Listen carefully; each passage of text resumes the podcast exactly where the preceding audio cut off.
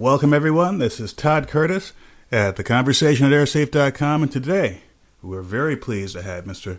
Zac Manchester, PhD candidate at Cornell University, and more important in the last few weeks, a person who's been behind a successful launch of a satellite. Not just any satellite, but one that was crowdfunded from, among other places, Kickstarter. So without further ado, Zac, welcome to the show. Thanks, Todd. Uh, good to be on. So, for the folks out there who are thinking, what? Some grad student launched a satellite?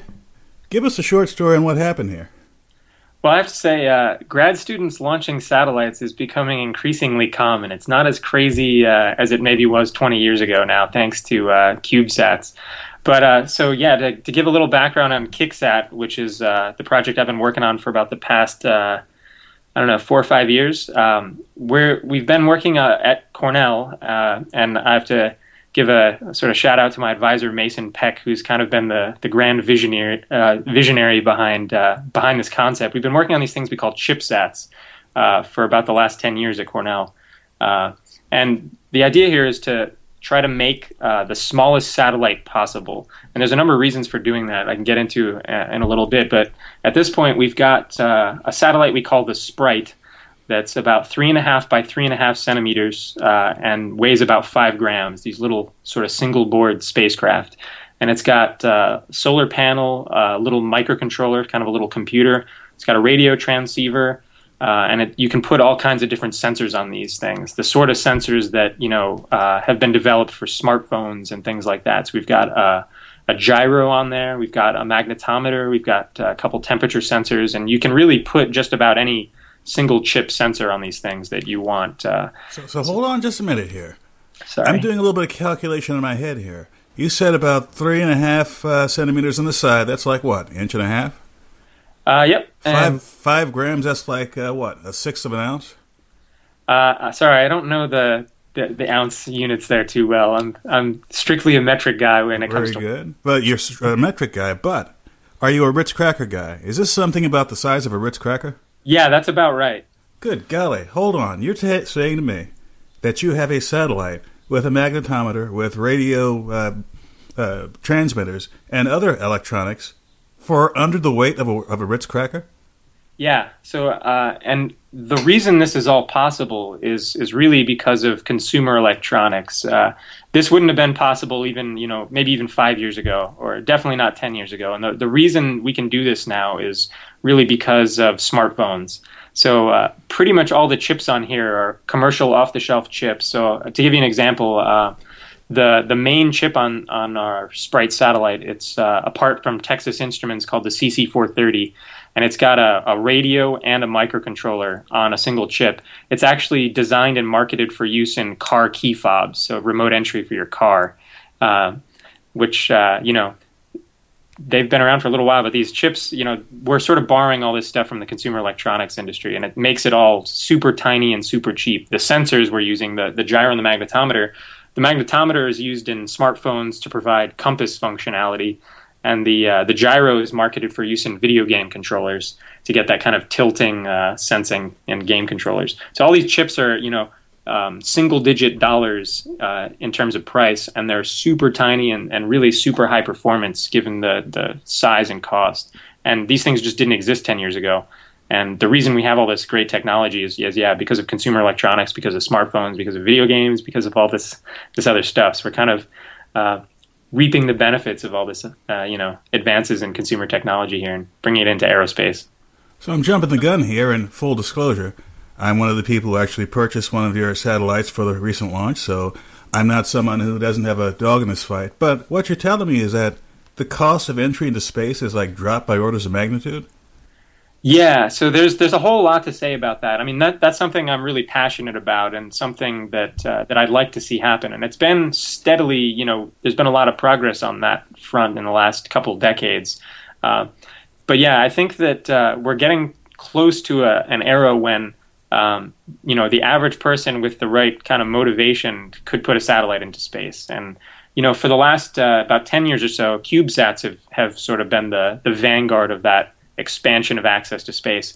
they're uh, if, if, you're not familiar, right, a CubeSat is a standard for small satellites. They're 10 by 10 by 10 centimeter cubes, weigh about a kilogram, so a couple pounds, and um, those cost about $100,000 to launch into space right now. So um, there's a couple, I think, interesting points to make here. One is that uh, a lot of people, when they think and talk about expanding access to space and making it cheaper to get into space and all that, they uh, they primarily focus on launch. They they focus on, you know, it's so expensive to build and launch a rocket. Uh, we need to make rockets cheaper. We need to build things like space elevators, you know, to make getting to space cheaper. Uh, so I think that is true to some extent, and you know, people like SpaceX are, are making you know valiant efforts here and, and trying to reduce the cost of of uh, launching things into space. But I think there's an important uh, you know different perspective on that whole problem. Uh, if you just look at the the price of launch, right? Um, there's some you know there's some data you can get online for this stuff, but it's basically flat. You know, for the last 10, 15 years, adjusted for inflation, launch prices haven't changed much.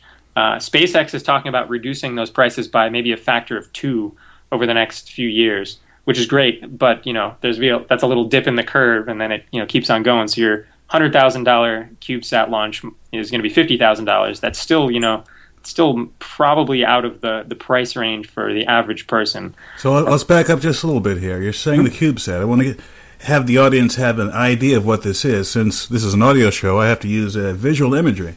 I happen to be ho- holding a coffee mug here, which, according to my tape measure, is roughly 10 by 10 by 10 centimeters. So you're talking a coffee mug size uh, CubeSat costs about 100 grand to put into space. Yeah, it's I'd say a little bigger than a coffee mug, but yeah, that's that's yeah, hundred thousand dollars for that, uh, for the launch for that. An and extra large Starbucks coffee mug. Yeah, and it's usually another hundred thousand dollars to build one of those. So we're talking about you know a quarter million dollars for that start to finish, basically. So basically, your CubeSat project, although I understand you were funded in part by uh, NASA and, and other entities, it was about a quarter million dollars of all-in cost, not including the cost of the sweat equity you put into it. Yeah, I think that's probably on the low end, honestly. If you wanted to put a market price on the whole project, um, it's probably more than that. So this this roughly quarter million plus uh, project, is successful so far. I'm going to jump the gun a little bit here again. It is in orbit. Uh, it has 104 uh, smaller satellites within it, and it'll be deploying in the early part of May 2014. But the biggest hurdle, building it, putting it on a, on a rocket, and putting it into orbit, that's all happened. The next stage is the deployment of these. And you describe the, the small uh, uh Sprite satellites you have 104, from what I understand from your documentation online. So, what are these 104 satellites going to do once they get deployed? Uh, well, at this point, so I guess maybe back up a little bit. The the the point of the KickSat mission at this point is to sort of demonstrate the uh, the feasibility of these really tiny spacecraft and, and actually put them in space and and uh, and you know show that they work. And just to back up to that point I was trying to make earlier about the the launch cost thing. So a lot of people talk about you know making the rockets cheaper. I think though, uh, if you look at Moore's law and how much uh, smaller things are you know getting on the electronics front, I think that it makes more sense to try to shrink the satellite down if you want to make space access cheaper. So given that you know launching a pound into space is going to cost you you know X amount, pack more into the pound. So we're trying to pack in hundreds of our tiny satellites into the that hundred thousand dollar CubeSat launch. Is that that's essentially what we're doing. So uh, right now, for the KickSat mission, this is the first time anything like this, anything this small, has ever flown in space. These things are, you know, a couple orders of magnitude smaller than the next smallest satellite that's ever flown. So uh, it's kind of uncharted territory, and we're really trying to put these things up there and prove that they can survive, prove that uh, we can communicate with them. So the big test here is is the communications uh, architecture with these things. We've developed uh, a whole lot of, of new stuff to try to talk to these things from space.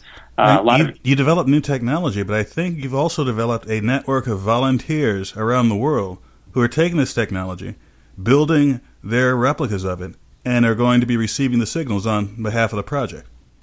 Yeah, yeah. So that's um, I wouldn't say that I created that community. I think we've tried to tap into the the ham radio community. So we've got a whole bunch of ham radio operators uh, around the world who've been listening to satellites for years, and we've tried to you know uh, get them excited about Kicksat and uh, and uh, have them listen into our stuff. And that seems to be going pretty well. We've had a whole bunch of people from all over the world. We've got guys in Japan, uh, all over Europe, South America, the U.S. We've got all kinds of people listening into the signals right now from from the Kicksat mothership. The the bus up there has a beacon, and we've gotten all kinds of data down from it. And we've got you know probably a dozen pretty uh, pretty hardcore people, uh, really really uh, skilled ham radio operators listening in for these things. So we're hoping to, to get some good data from this when it deploys. How hard was it to get them excited once you told them what the project was about?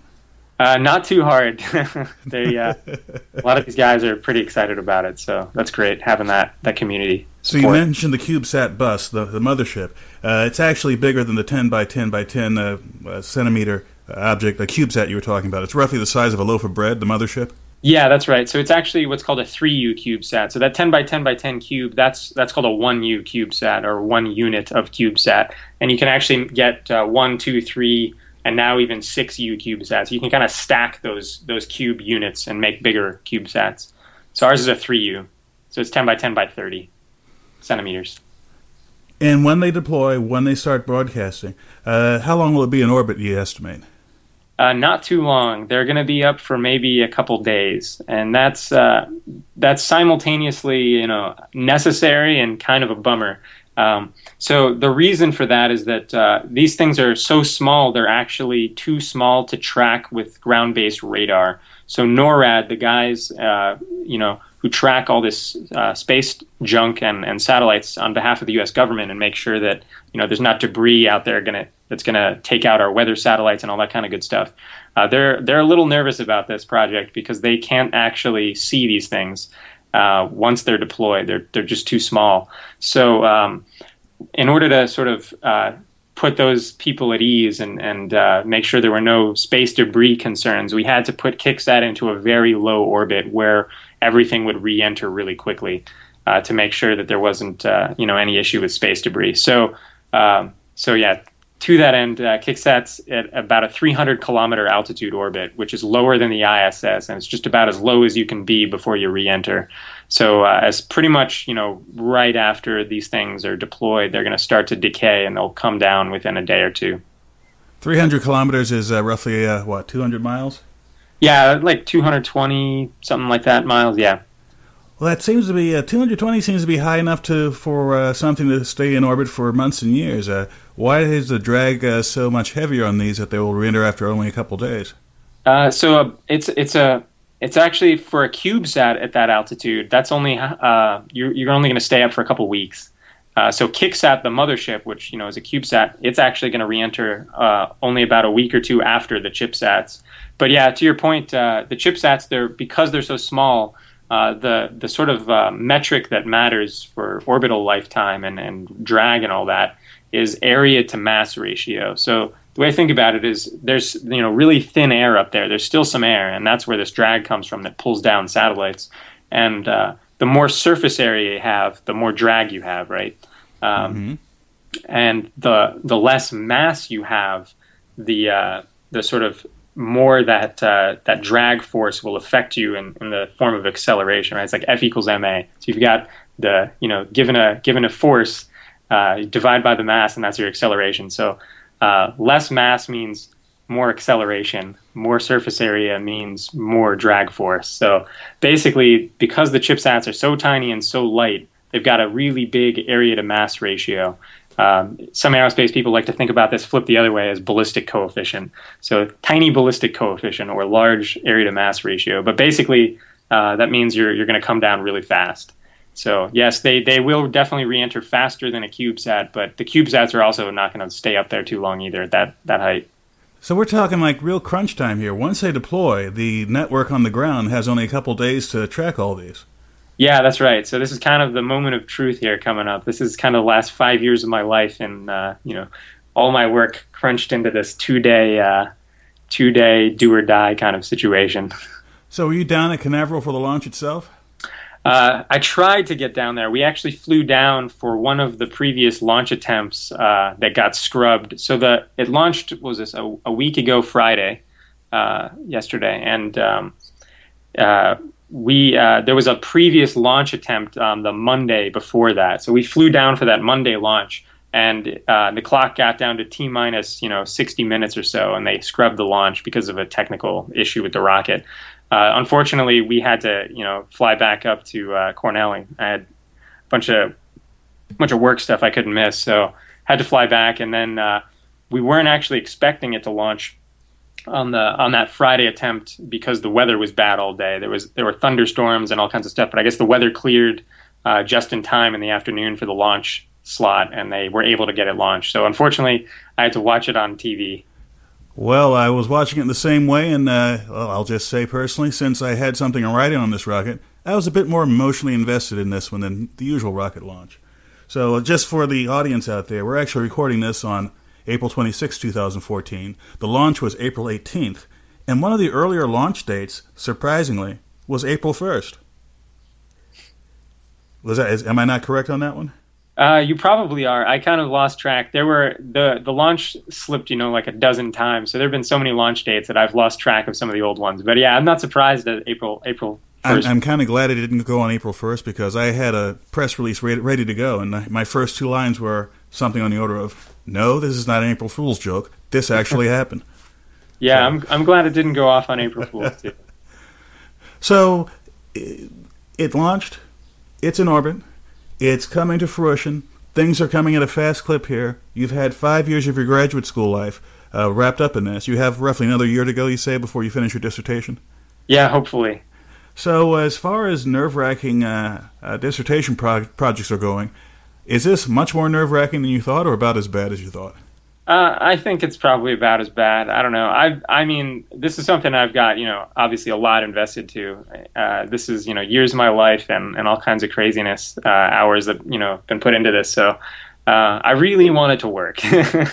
Uh, but I think that would have been the case no matter what. So, yeah, a little nerve wracking. Now, on a personal side, I've had the following happen to me. Once this successfully launched, I started telling people that, hey, you know, airsafe.com launched a satellite, and they look at me like I just lost my mind. And I explained to them in rough terms what it's all about. And I'll have to tell you, it's really generated some conversations with people about space, about you know what this project is about, what kind of crazy thing can you do in space, getting them thinking about space in a way that I think has been dormant for a long time. Because personally speaking, I thought that for years to come, space would be something for the megacorporations and and nation states not for individuals, not for small companies. Uh, obviously, you have an example here that could be replicated by others. And what do you think this portends for the future as far as what sort of creative things people will try and put into orbit? Well, I'm really glad you brought that up because that's something that I'm, you know, I'm personally really uh, you know passionate about and and uh, think is is a really powerful thing. So you know if you I think a good analogy to to what's going on right now with spaceflight you know is a couple go back you know 40 years or so with computers and you had mainframes and you know all the computers were owned by governments and big corporations and then you know fast forward a, a decade or two and you've got PCs and no one knew quite what to do with them at first but then you know people figured things out we had the internet and now everyone's got you know a smartphone in their pocket I think we're we're kind of at the very early stages of something similar with spaceflight. Um, up to now, right? It's been nation states, big corporations, but we're we're starting to see with small spacecraft and some of the you know new private launch opportunities like with SpaceX, the costs are starting to come down, and I think um, these costs are going to continue to drop uh, quite a lot in the next few years. And uh, just taking KickSat as the example here, uh, one of our uh, Sprite satellites, our chipsats, they're about fifty dollars to make. Uh, you know, in terms of parts cost, and then uh, if you just do the math out on on how big they are and how much current launch prices are, they're they're less than thousand dollars to launch.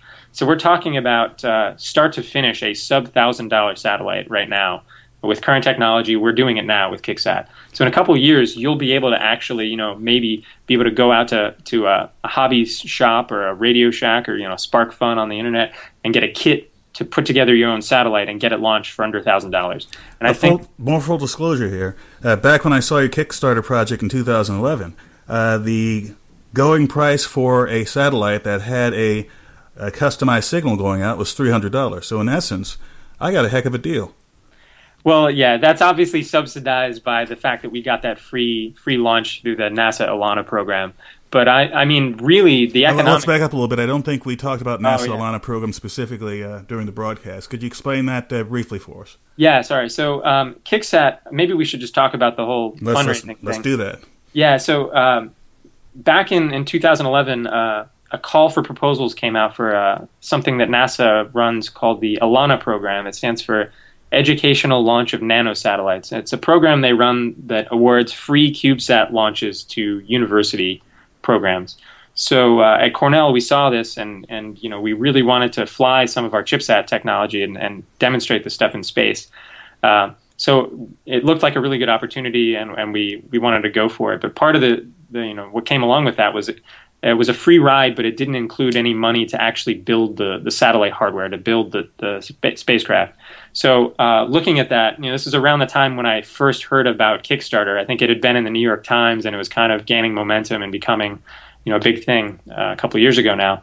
And so saw Kickstarter, and it it seemed like the right fit for our project. It seemed like it could actually work. Um, so basically, right, uh, basically simultaneously applied for this uh, ELaNa launch through this NASA program, and then launched our Kickstarter campaign and put uh, Kicksat up on Kickstarter, and uh, you know we are super lucky and uh, you know had the good fortune to be awarded that free launch and also raise enough money to build everything on Kickstarter, and that's that's kind of the story. And how much did your Kickstarter program raise? We raised uh, just about seventy-five thousand dollars. So tell me a little bit about the range of uh, folks who actually purchase satellites. I mean, I know I purchased one, but I have no idea about the other 103. Was it running the gamut from uh, individuals to schools, or who was doing uh, the purchasing? So uh, we had about 315 backers altogether, and that was for uh, all kinds of things, going from uh, having your name or, or engraved on the side of the satellite, and we actually took the satellite structure to a laser engraving machine, and, and you know had everyone's uh, name scrawled on there. We had that. We had uh, um, getting a souvenir chipsat, a little you know circuit board uh, mail in the mail at one level, and then we had the you know which which you did and a number of others did was the uh, you know getting your your own message transmitted from a, a chipsat. And then we had at higher levels even where you could uh, actually get your own sort of developer's kit for a chipsat, where we send you a prototype and a programmer, and you could actually write your own code and design your own little experiment that we would then fly. And a number of people did that as well. So we've had all kinds of people, uh, you know, a lot of uh, hobbyists and enthusiasts, uh, people from all over the world. We've had people, uh, you know, in, in Europe. We've had a, a number of people in the UK, a number of people in Germany, a few people in Japan, um, all over the US, and, and all really all different kinds of people. We've had um, a lot of ham radio kind of people, hobbyists uh, along those lines. Um, let's see, there's been uh, been I think one at least one teacher who's been uh, highlighting some of this stuff in in the classroom. Uh, just all kinds of stuff, you know, and it's it's a, a, a wide swath of the population, and I think uh, you know space kind of captures the imagination and then gets people excited. So, yeah, I- don't think there's any one sort of prototype for the type of person that that uh, backed our project. Well, I'll, I'll tell you personally, when I saw it back in 2011, I thought, this looks like a high risk, high payoff sort of situation. If this thing actually comes to fruition and launches into space, if nothing else, if nothing else, this will be an awesome opportunity to open up a conversation with people about space. I can say, look, airsafe.com, tiny company that we are, we launched a satellite into space. If we can do it, so can you. And yeah, the, absolutely. and the analogy I, I use is uh, the old joke about you know a dog chasing a car. What's the dog going to do once they've caught that car? Are they going to uh, well, in this case, the dog being people who are enthusiastic about space, the car being the idea that my God, if it were just cheap enough, or if the technology were within reach, we'd do it. We keep chasing after this. We can't do it. We can't do it. Well, now we've done it. Are you going to pee on the tire, or are you going to figure out how to drive and take the car somewhere else? That's where, in my opinion, where the average enthusiast is right now. The car has been caught. What you gonna do now, dog? Uh, absolutely. So I think you know what I'm trying to do here is is create the the technology to do this and sort of solve some of the hard problems that have been holding this back for a long time. And and uh, and then put it all out there. So our project KickSat the, the design for the, the sprites and, and all the technical stuff, the code, the, the circuit designs, everything's online on GitHub. So you can actually go and, and get those files and get those schematics and, uh, you know, with a little work and uh, trip to your Radio Shack and, and buying some electronic parts, you can build your own chipsat. It's all up there. So um, what's a GitHub? Uh, GitHub is a is a hosting site for open source projects. That's that's pretty popular these days. So uh, go on GitHub.com and type in Kicksat, and you'll be able to find our project and find all of our our technical uh, information. You can get the, the, the circuit schematics, the the design files, the code that's on there. All that stuff's up there. So, so, so what we're talking about here is that your your project, this the plans for it, is open source. There's no licensing fees if somebody wants to build something like this. Absolutely, yeah. So that the idea is we're trying to put all this out there and and put it within reach of people, and then uh, you know I hope this lives on beyond my PhD thesis. I hope this isn't just a one-off thing, uh, you know, because I think we're we're starting to try to like open Pandora's box here and put these things in the hands of average people and see where it goes. And I think uh, you know I kind of have this blind faith that that people are going to come up with cool things to do with this stuff. Uh, I, you know, right? A lot of people asked me, you know, at the beginning of this Kickstarter thing, oh, what are you going to do with a, you know, a five gram little satellite like this? What could it possibly be useful for? This is just going to be junk. But uh, you know, we have some ideas. There's a number of interesting applications in you know space weather sensing and, and ionospheric physics and stuff like that. Atmospheric research. There's a there's a whole bunch of science applications uh, I think on the near term horizon for this. But uh, beyond that, I mean, I'm you know I'm in academia and I, we kind of have the blinders on and we only look at these science problems. But who knows? You know uh, what what people will come up with, what hobbyists will come up with, and what might catch on, what might you know become useful to people. So I think that if if if it's there, you know, if if people can do this, if the technology's there, it's cheap enough and it's accessible enough, people will come up with cool things to do with these. And I think that's that's kind of what I'm looking for. I want to see what other people come up with and and just put it out there. Well, this is a low Earth orbit demonstration project. What prevents this from becoming a geosynchronous uh, project, or for that matter, something that's uh, shot out of uh, Earth's uh, gravitational pull and toward the sun or toward the moon or what have you? So there's some hard technical challenges uh, with putting these things in higher orbits or, or farther away. Um, what you're probably going to end up with is, a, is an architecture where you kind of have a mothership that acts as a, a relay, and you can sort of deploy these from a mothership somewhere far away, have them collect data, and then relay it through the, the bigger mothership satellite back to the Earth. And there's a lot of uh, potential applications too, uh, you know, in planetary exploration, where we send these things to Mars and have them uh, enter the Martian atmosphere and, and do all kinds of sensing, and then relay that back to the to sort of the, the mothership and, and then back to Earth. So there's definitely you know uh, more applications farther away, you know, than than low Earth orbit. Um, so we'll we'll see. I don't know. But right now, your demonstration project doesn't have a mothership connection, as as it were. Nothing to communicate between the sprites and the main CubeSat.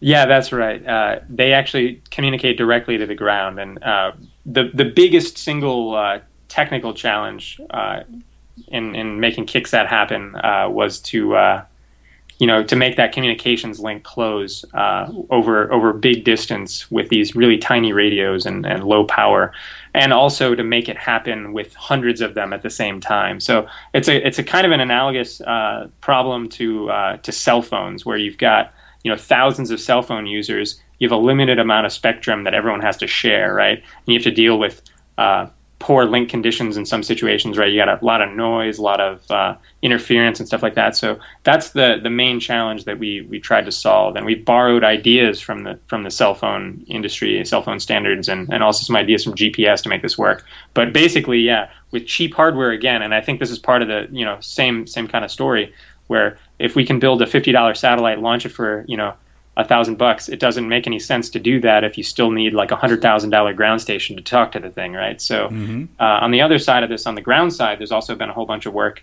uh, also enabled by uh, by cheap consumer electronics, and you can put together a ground station for uh, less than two hundred bucks of of hardware and a laptop, and with that ground station, you can listen to all you know, hundred or so of these simultaneously. You can simultaneously communicate with this entire, you know, cloud of chipsats in orbit with with a two hundred dollar ground station. Wow. You know, uh, I was talking with someone the other day when I described the project. Uh, she said, "You know, I'm a big fan of science fiction. Been reading it since I was a kid." And I told her I was too. I thought for a second, I said, you know, I've read a lot of science fiction. None of those stories ever mention a $300 satellite. So, in essence, you have allowed something to exist in real life that's beyond the science fiction of my experience. Uh, so you know, a lot of space people are big science fiction fans, and I have to uh, say, my my advisor Mason Peck at Cornell, he's a big science fiction fan, and uh, it was something that he says that I think super interesting is that uh, he feels like science fiction has kind of failed us uh, in the last uh, couple decades. You know, back in the 50s and 60s, at the dawn of the space age, we had these, you know, really ambitious science fiction stories that, you know, presaged a lot of crazy new technology, and and in a sense, you know, you can you can think about uh, guys who are you know young you know future engineers who read this stuff as kids you know then getting inspired and going off and trying to build this stuff but uh, you know in more recent decades we haven't had that that uh, base of you know really adventurous and really uh, interesting science fiction to to inspire people and he thinks that that's you know kind of a a problem and that we need better science fiction authors to, to sort of uh, push us in the right directions.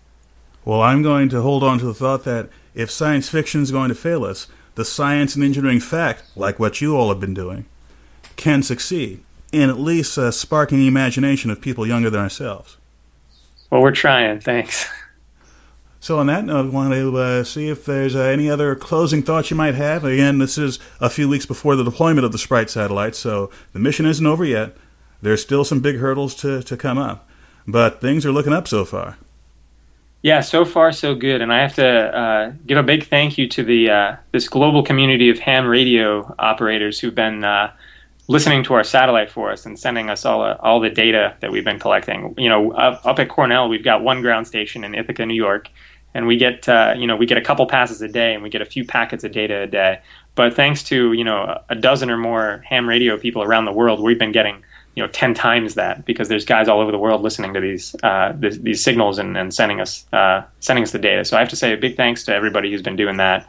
Um, and you know, so far so good. We'll see what happens here in another week and in a few days. And uh, thanks for your support. Uh, you know, personally. Uh, of our project. Thanks for believing in our project. And you know, I, a lot of people said this was crazy a couple years ago, and and so far, you know, we've we've been able to pull it off. So, uh, with that, thanks. Well, you're most welcome, and I'll have to say, and once again, when I saw this project, I was one of those persons who thought, this is absolutely nuts. And I said right after that, I got to get on board. So, uh, you know, sometimes embracing the crazy is a good thing. And with that, uh, we'd like to thank you all out there in uh, the audience, and uh, we hope you check out the Kicksat program. Uh, we'll have links on uh, the, the website at airsafe.com where you can go check it out. And if you uh, don't see those, just go online. And what should we search for? What website should we go to for more information? So my main website is kicksat.net, and that has links to a whole bunch of other pages with with other information. Uh, so I have a blog on Kickstarter. Uh, and then there's also the GitHub page that we talked about that has all the technical stuff. And then we also have a mailing list for hams to uh, to talk about ground stations and uh, to post data. So you can actually subscribe to the mailing list and follow along as data comes in from the satellite from all over the world. Uh, so yeah, to get links to all of that stuff, check out kicksat.net. For more information, including links to all the resources mentioned by Zac, please visit kicksat.airsafe.com. That's kicksat.airsafe.com. Thanks for listening, and we'll see you next time.